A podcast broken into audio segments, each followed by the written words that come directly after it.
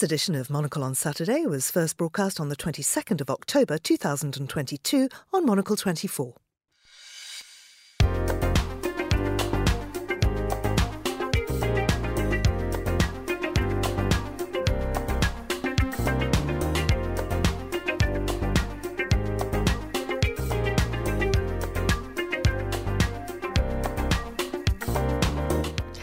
I'm Georgina Godwin, broadcasting to you live from Midori House in London. This is Monocle on Saturday, the 22nd of October.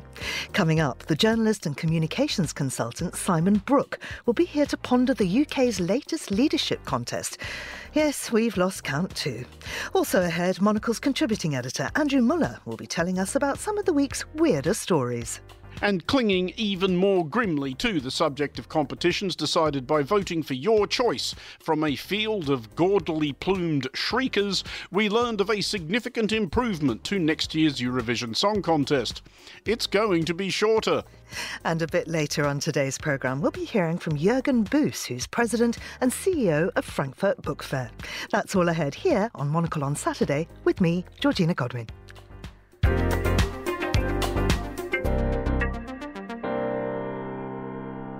The US Congressional Committee investigating last year's Capitol riot has issued a legal summons ordering the former president, Donald Trump, to testify to lawmakers.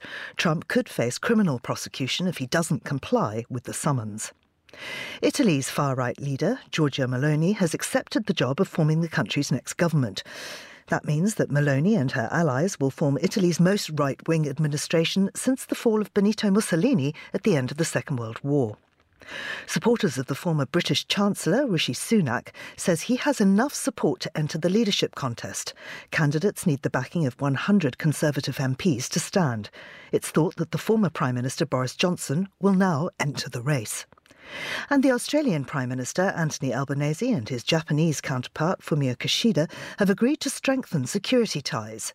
The pair, who were meeting in the Australian city of Perth, said that they would update a 15 year old defence pact. And that's your Monocle 24 News.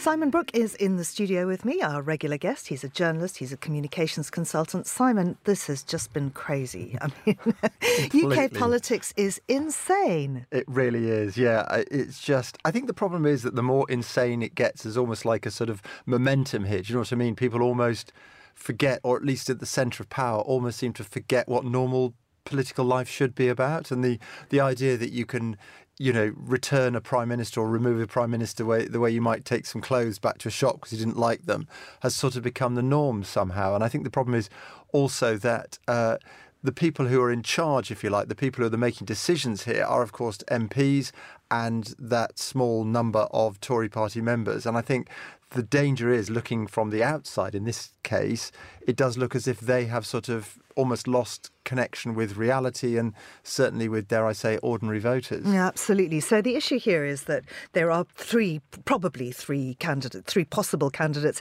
They all have to breach 100 votes by their fellow MPs to be eligible to stand, and we will know the result on Friday. However, if by the end of Monday, when that limit has to be breached, there is only one that's got that far, then that person will automatically become the Prime Minister. But of course, the MPs that are voting for them uh, have absolute self interest at heart. What they want is their own office uh, absolutely guaranteed. They probably want a big job. They certainly don't want to be kicked out by their constituents. And there lies the problem is that their constituents all quite like Boris Johnson, or used to. And it seems that uh, for all of his uh, misbehaviour and the fact that he was absolutely kicked out, uh, a lot of people uh, of the voting public still want him. In fact, there are people tweeting about the fact that MPs are being told they will be deselected unless they vote for him, which is extraordinary given the fact that he's got this huge cloud hanging over him. Uh, he's he's got to face a parliamentary committee. He could be removed. Absolutely, and I think what's interesting is that there's there's very little that unites the Tory party at the moment, but one thing that does seem to unite them is a fear of an uh, an election. MPs, Tory MPs anyway, really don't want an election because they would lose. Well, yeah, absolutely. Well, we've seen you know a, a deficit. I mean, the Tory party uh, poll rating has fallen to historic lows. There has never been a party with such low uh, opinion poll ratings. So you can imagine a lot of Tory MPs are looking at that and thinking, A, I really, really don't want an election now. For goodness sake, let's avoid that. And B, what's the best? What's the best bet in terms of a party leader who could could let, hold, help me to hold on to my seat? And I think the the problem with, I mean, the phrase he or she is marmite is is overused, but I can't think of any politician in modern times who has quite the love hate uh, standing amongst, uh, as you say, amongst MPs, amongst Tory party members, amongst the voting public as Boris Johnson. Um, very often, if you look in politics, there comes a time when political parties have to, they can either follow their heart or their head. You know, we've seen before, for instance, uh, the case of David Cameron versus David Davis, you know, a, a decade ago or more, uh, when the party really liked what David Davis was saying to them, the kind of politics that he was espousing, but they thought, actually, will he resonate with the country? Will he give us the kind of election result we want? Probably not. It, it does have to be David Cameron. So much as they didn't feel that connection with David Cameron. They thought he was a sort of a vote winner. So this is what people will be looking at with Boris Johnson. But as you say, the problem is if he does win, uh, if he does become prime minister, then there's very little the, the, his government could do because uh, the, people will be waiting to see what the privilege privileges committee has to say to him. And meanwhile, you can bet the opposition is going to keep the pressure on him about that. Absolutely. Now, of course, one of the reasons, well, the main reason that Truss and her chancellor, who it seems to, it's crazy to think just a week ago they were both still in office. Yeah, remember that? Uh, but they uh, tanked the economy uh, mm. and their, mm. their mini budget absolutely mm. scared the markets. And mm. really, even though much of it's been reversed, the damage has been done and the people of Britain will be paying for this for a very long time. How have the markets reacted to the prospect of Boris Johnson's return. The FT has a piece on this today. They do, and the headline is Investors and MPs take fright at the prospect of Boris Johnson's return. Yes, and the piece points out that uh, really what the markets want, of course, is is consistency and stability, and uh, there's real concerns here that you know that that even if he is uh, overwhelmingly elected, even if he does seem to have a comfortable mandate, a majority in that way, um, we know from uh, the last time he was in office that a Johnson administration, a Johnson premiership, is very much a roller coaster. Um, and so we've seen that uh, a third credit agency, Moody's, has changed the UK's outlook uh, to negative, down from stable. Uh, the the FT quotes, and it talks about other people. About, uh, for instance, Jane Foley, who is head of currency strategy at Rabobank, says that Johnson's previous time in office had been characterised by open quotes a lack of leadership from a government very distracted by one scandal after another. So it does make you think what's new here. So I think one of the things that Tory MPs will be looking at this weekend is looking at the markets. And obviously, it you know it doesn't matter directly to them uh, uh, what the markets think, but what it does what that, that does have a bearing on, of course, is things like interest rates and also the amount of interest that the government has to pay on the huge and rising debt. Um, so I think the markets, uh, given their great scepticism of Boris Johnson, will probably be one of the things that Tory MPs will take into account. Yeah. Now, I mean, there have been just countless column inches about this here in Britain. Obviously, we're all obsessed with it. But it seems the rest of the world is also taking notice and not in a good way. yes. Um, uh, funny, uh, the FT, uh, sorry, the Times has a, a piece actually. And it's quite funny because uh, obviously the comparisons made with Italy, which is a country which is used to political turmoil. But according to the Times, Italians have reacted angrily to the emerging view that UK's British politics has reached Italian levels of chaos claiming that Westminster is in a league of its own thanks to Brexit. So it's uh, so if you're competing for the the world's most or Europe's most chaotic uh, political uh, class environment, environment whatever, uh, then Italy doesn't want to be part of that uh, competition, and and they're very upset about that. Um, other papers, it's it, in, in some cases that the the Times points out in France, for instance, it's more sorrow than anger or whatever. Obviously, Russia has been delighted in it. Um, uh, President Putin. I mean, this is. I think this is one of the big problems, isn't it? That this kind of chaos shows to every dictator, every populist or whatever, the opportunity, it gives them the opportunity to point at what is happening in so-called democratic Britain, and just to say that it, doesn't work. This democracy does business, does it? You know, it's it's chaos or whatever. Um, so, uh, according to the Times, for instance, Germany, the German press initially reacted to Truss's re- resignation with the air of zoo visitors watching a hungry polar bear on the loose. Um, but I think there's also, uh, yeah, uh, and, uh, and, and uh, the Frankfurter Rundschau newspaper says uh, the chaos in Britain has reached perfection, uh, rather sarcastically or whatever. Um, but I think the problem is, of course, France, Germany, a lot of other European countries, whatever they think of Italy also, oh, sorry, whatever they think, I'm getting confused, wait, wait, Britain, whatever they think of the UK, whatever they think of Britain, you know, disregard it. It has an important role to play in the world in terms of geopolitical relations, the economy, all those sort of things. And just to see it in this utter chaos does have implications for other countries as well. Absolutely, and I mean there, there, there are just reactions from all over the world. Every every kind of major newspaper in Europe yeah. has obviously uh, followed this in, in some way, and it's it's you know I mean for instance here we're looking at El País. The only positive lesson that can be gleaned from the crisis is that no leader should resort to fiscal fables for personal gain or to hold on to power. Um, and, uh, just uh, uh and then of course um, Ireland. Uh, mm. So we're looking at uh, given the, the the fairly significant geopolitical issues facing Europe like the war in Ukraine and the uh, energy crisis, stability is very important. Well, of course, that's something that just isn't happening here. Um, I think it's probably time to see how Andrew Muller has interpreted everything that's gone on this week.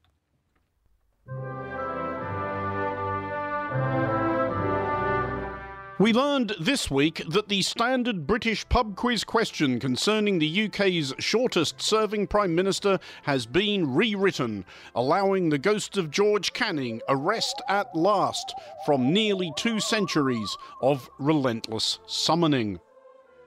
At which point, we're going to need a revolving door sound effect.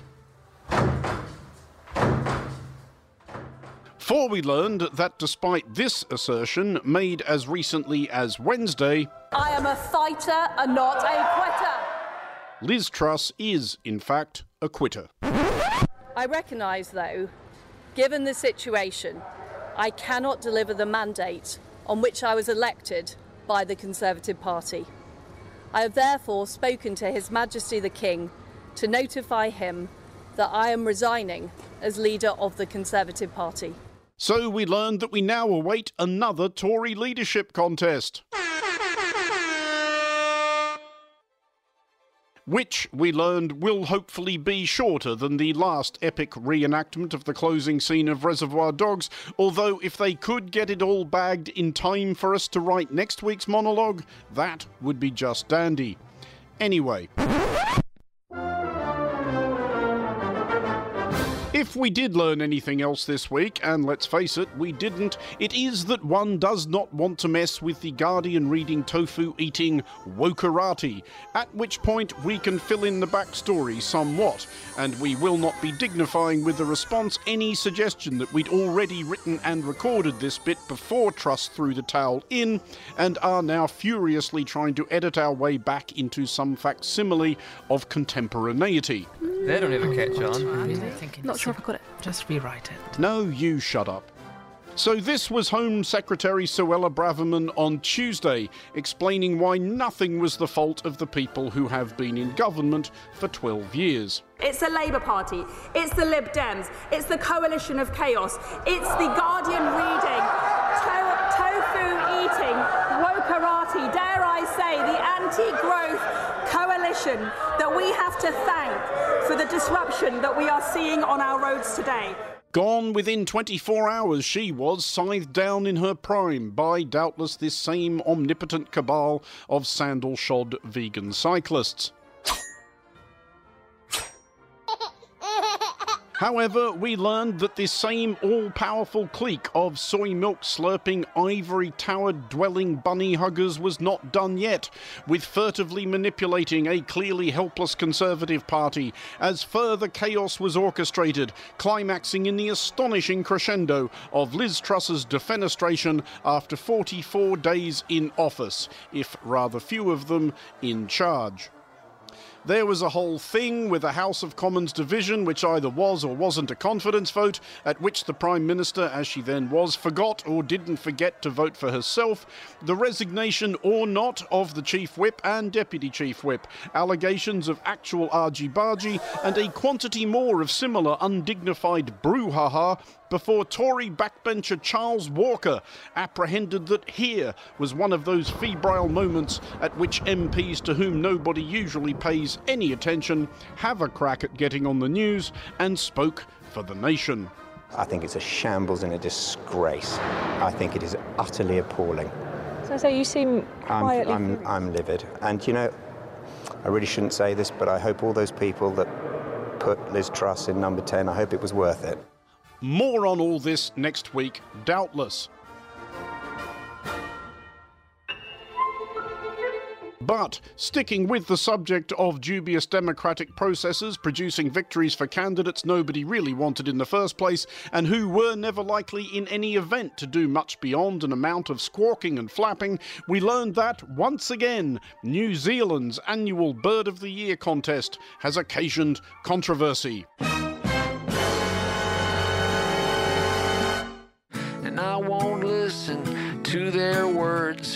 I like birds. Attentive listeners to these monologues, like there are any other kind, will recall that in last year's New Zealand Bird of the Year contest, there was a thing when it was won by a bat, which, while it does have two wings, isn't a bird, just as the fact of having four legs does not make a table a zebra. In previous years, there have been influxes of barely explicable votes from Russia. Honestly, has the FSB nothing better to do? And in a demonstration of the suave and subtle sense of humour for which Australians are justly renowned, an Australian based attempt to skew the poll in favour of amusingly named waterfowl, the shag. This year, we learned organisers of the poll have disqualified the fat, flightless nocturnal parrot, the kakapo, also famous for a mating call which sounds like a party happening three houses away.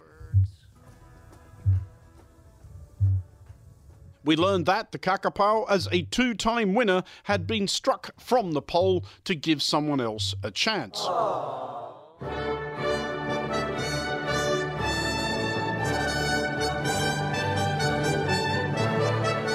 And clinging even more grimly to the subject of competitions decided by voting for your choice from a field of gaudily plumed shriekers, we learned of a significant improvement to next year's Eurovision Song Contest. It's going to be shorter. We learned that Montenegro and North Macedonia had both withdrawn, citing budgetary concerns associated with having to help make up a shortfall in funding occasioned by Russia's ejection from the competition. We learned that, therefore, next year's iteration of the Pan Continental Warbling Tournament will have to struggle on without the likes of this, with which North Macedonia crashed and burned at the semi final stage this year.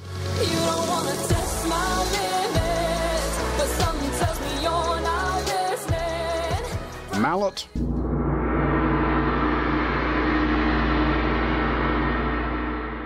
For Monocle 24, I'm Andrew Muller.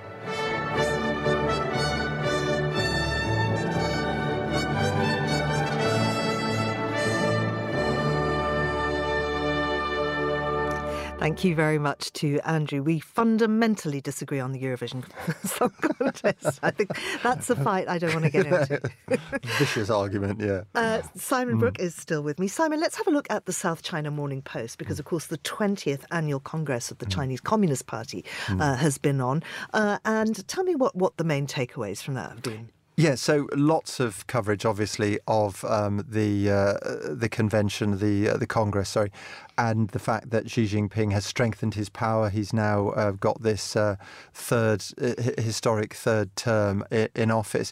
The South China Morning Post, obviously, reporting on it, and very much their line is that uh, one of the things Xi has done is swept away the old guard as part of his grip on power. So it lists various people, including their ages older people, members of the, the senior leadership of the party who uh, will no longer be in power as a result of this. And um, as the paper points out, it gives him more choice for his, uh, ch- sorry, more opportunities for a choice of his team over the next five years and beyond. So interesting that. Um, as part of his real grip on power, not only has he bulldozed through this change, uh, but also he has swept away the old guard as well. And it just occurred to me, there's, I wondered if there's parallels almost. I mean, people are constantly comparing with Mao Zedong, aren't they? And I wonder whether there's a sort of comparison almost with the Cultural Revolution here. You know, when when uh, when Mao reached over the heads of the senior party members to the to the younger to the youth of the country and we saw that terrifying madness of of the cultural revolution. I'm, I'm sure we won't see anything as extreme as that this time but it does seem to be that she conscious of his age um, is is trying to bring on younger people who can really bolster his position. But as you say that is the danger leaving people like Li Keqiang and Wang Yang out of the the central committee. You've got very powerful people there with a lot of friends. Uh, and if there was going to be any kind of challenge, perhaps that's where it might come from. Yeah, absolutely. Well, I suppose that's the danger. I mean, uh, the risk, I think the other risk, possibly as well as some people have discussed, is that. Um, much focus as well on Taiwan. Um, that the Daily Telegraph newspaper here in the UK, China could invade Taiwan by the end of the year, US officials warn. And so I think there's a concern amongst some as well that getting rid of the grizzled grey heads, if you like, those who might uh, take a sort of more considered approach. You might get young hotheads who could possibly, uh, you know, drive that uh, that possible invasion of Taiwan. And of course, we have to remember that part of Xi's uh, pitch, if you like, not that he needs it because he's already he, he's already uh, completely uh, unassailable in many ways, but part of his pitch was this idea that he refused to uh, refused to refuse, if you like, that there would only be there would be taking Taiwan by force. So he has made it clear that taking Taiwan by force, making it part of China, uh, is something that he's considering. Absolutely. Now, a lot of this is all about preserving Chinese culture, and I want to look at one of the major culture stories that's been happening in the world this week because it's the Frankfurt Buchmesse. Uh, I'm delighted to say that I'm joined by the Frankfurt Book Fair's uh, president and CEO now. That's Jürgen Boos. Good morning to you, Jürgen. Good morning, and thank you for having me. Well, it's really lovely to, to speak to you. Is this the first post pandemic iteration of, of the book fair? Oh, we did have um, a digital book fair and a hybrid one last year. But actually, yes, indeed, this is the first in person after the pandemic, and it's wonderful. How has it changed since before COVID? Oh, it didn't change too much. Actually, it's still the most international book fair in the world. It's people from 100 countries coming, attending, 4,000 publishers being here with stands. So it feels a bit like 2019. Uh, and has the worldwide economic slump affected the publishing industry? I mean, are there still huge deals being done? Yes, they are. Actually, publishing has been proven to be quite resilient over hundreds of years, and you have to look into each market separately. So, Germany is a very saturated market, but actually in Spain, Italy, we're seeing growth in the publishing industry. So, if you look into certain territories, if you look into children books, we are seeing growth. If you talk audiobooks, there's a growth. So, I'm, I'm quite positive about the industry. Mm-hmm. And have you seen any particular trends in publishing this year? Yeah, what you do see, and what you also see if you look at the Booker Prize or the German Book Prize uh, or the Nobel Prize with Annie Ernaux, it's it's a lot about autofiction, yeah. Uh, so, so, so it's people who actually use um, combine their biography with some sort of uh, fiction novelization. So this trend is still existing. Mm, mm. Now, for the Buchmesse this year, was was there a sort of overarching theme? Oh, the big theme actually is it's the political situation. Yeah, the world has gone completely crazy, and we do have so many stages here. And I'm meeting in about an hour time the wife of the Ukrainian president, Mrs. Zelenska. She's here to meet with uh, our president's wife, and it became very, very political. And I understand you were addressed by the Ukrainian president on online virtually. Yeah, we had a meeting two days ago. Uh, there was a meeting of the Federation of European Publishers, and Mr. Zelensky addressed them, and he gave an excellent speech, actually, and actually talking about the importance of culture, especially that Ukrainian authors are visible, that the publishers are visible to protect the Ukrainian culture. Mm. Uh, were any countries actually banned from the fair? We had some issues actually after uh, we decided earlier this year that we don't want to see a national stand from Russia. Yeah, because since Russia actually um, this stand is paid for by the government, so we decided actually to ban Russia this year. Mm. And Iran? Uh, we had some discussions with Iran uh, only last week, and we said we are supporting the demonstrations and the young people in Iran, and then the Iran decided not to take part in this book fair. Mm. Do you think that, that big book events like Frankfurt are still relevant? Are they still the place to do business, or has much of that gone online? No, actually, it's the other way around. People really want to see each other at least once a year. I had a meeting of international book fair directors from 15 countries last night, and everybody was so positive, and actually, most of them the book fairs which took place yeah, in, in the past 12 months had, um, especially if they're addressing the reader, had their best year ever. So people want to see each other. Mm. And of course, that face to face business is great. But Frankfurt's also a lot about the partying, isn't it? Lot about, about parties. So for me, at least, I didn't sleep more than two hours now in the past five days. And I think for a lot of our visitors, it's the same. Yeah. Yeah, and, and the kind of hotel life and all the rest of it. Um, uh, Jürgen, how is your event going to grow? What what do you see for the, for the coming years? I, I don't see actually um, uh, like like growing in our traditional sector with printed books. But uh, what we've been seeing here, I have a lot of people here from the film industry the streaming services do send their scouts, yeah. So we see a new lot of new people coming in from other creative sectors. So the big agents do have a music section, they do have a film section, they do, would do sports management as well. So what we're seeing is this convergence of media, and this bring, will bring growth to Frankfurt. Excellent. So, a, a, lot of content hungry people out there, and luckily, a lot of people to provide that content. Jürgen, thank you so much for speaking to us. It's been wonderful. Talk that, to you soon. Bye. That was Jürgen Boos joining us from Frankfurt Buchmesse. And just before we go, well, Simon, we were talking about the social side of uh, Frankfurt Book Fair and, of course, uh, the hotel life, everybody congregating at the Hof or wherever, having massive parties all night. Uh, but I see the Australian is reporting that New York's most notorious hotel has reopened. This, of course, is the Chelsea Hotel. Tell us more about this story. Yes, you're right, absolutely. So, according to the Australian, uh, it's uh, the hotel has opened 11 years after closing, and uh, the sort of legally fraught uh, situation around that, which the piece doesn't explore. But anyway, a lovely quote here that uh, Sex Pistols fans, you know, the famous punk rock band, were always trying to book the Sid and Nancy room last. Uh, Tony, uh, Tony Notarberardino, who's an Australian photographer who's lived in the hotel since 1994. And this, you might remember, was uh, this is actually apparently room 100, in case you're ever interested in going there, on the hotel's first floor, is where Sid Vicious, uh, the lead singer of the Sex Pistols, allegedly murdered his girlfriend, Nancy Spungen, back in 1978. So um, apparently the, the hotel got so fed up with uh, people asking for the, the Sid and Nancy room, which was not like sort of wonderful, you know, romance and, and honeymoon suite, obviously, as I say. Um, but they've now just called it uh, Room 100 in case you're interested in, in visiting it. But as well as uh, uh as vicious and spungen, uh, the uh, as the paper points out, the dizzying roster of guests includes Bob Dylan, Leonard Cohen, Patti Smith, Andy Warhol, Lou Reed, Janis Joplin, Iggy, Iggy Pop, Blondie, Madonna. The most amazing collection of people. Um, uh, who have stayed in this hotel over the years writers, artists, singers, whatever.